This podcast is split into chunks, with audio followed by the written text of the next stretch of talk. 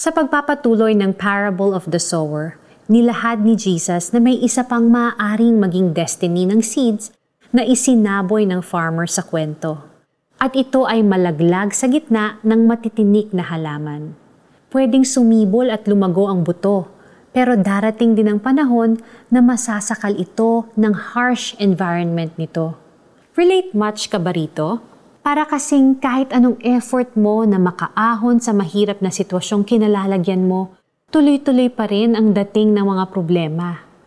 Kaya kahit gusto mong magpakatatag, natatakot ka na it's just a matter of time hanggang ma-overwhelm ka na ng difficulties na kinakaharap mo at kumalas ka sa faith mo.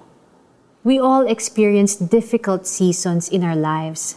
Ang delikado ay we start expecting bad things to happen to us. May rason kung bakit sinabi ni Paul sa 2 Corinthians 10.5 na we should take captive every thought to make it obedient to Christ. Protection ito laban sa automatic negative thoughts o ants.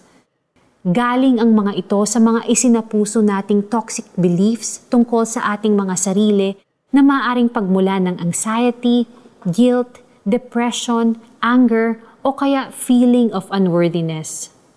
Hindi tayo kailangang magpaalipin sa ants. If we are rooted in God's Word, we can fight these negative thoughts with the truth. Pwedeng isa sa ants mo na magiging mahirap ako habang buhay. Palitan mo ito ng buhat sa hindi mauubos na kayamanan ng Diyos, ibibigay niya ang lahat ng inyong pangangailangan sa pamamagitan ni Kristo Jesus. Pakiramdam mo ba hindi ka deserving na mahalin ng kahit sino? Panghawakan mo ang Romans 5.8 kung saan ipinapaalala sa atin ni Paul na isinakripisyo ni Jesus ang sarili dahil sa labis na pagmamahal niya sa atin. Our goal is to be the seed that fell on good soil in the parable of the sower. Ang butong ito ay nagkakaroon ng magandang harvest. Maari lang itong mangyari if we spend time listening to God's Word and understanding it. Let us pray. Lord, napakarami ng mga taong nawalan na ng pag-asa dito sa mundo. Pagyabungin ninyo ang seed na itinanim nyo sa akin para umusbong ito. Let me be an instrument so that others will get to know you. In Jesus' name, Amen. For our application, sa daily Bible readings mo, isulat mo ang mga verses na nangungusap sa iyo. Magagamit mo ang mga ito laban sa negative thoughts na gumugulo sa isip mo. Dapat maging laman ng inyong isip ang mga bagay na karapat-dapat at kapuri-puri.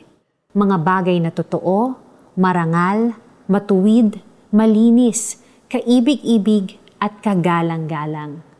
Philippians 4.8 Ako po si Lara Kigaman Alcaraz. Know that God loves you and that His love will never run dry.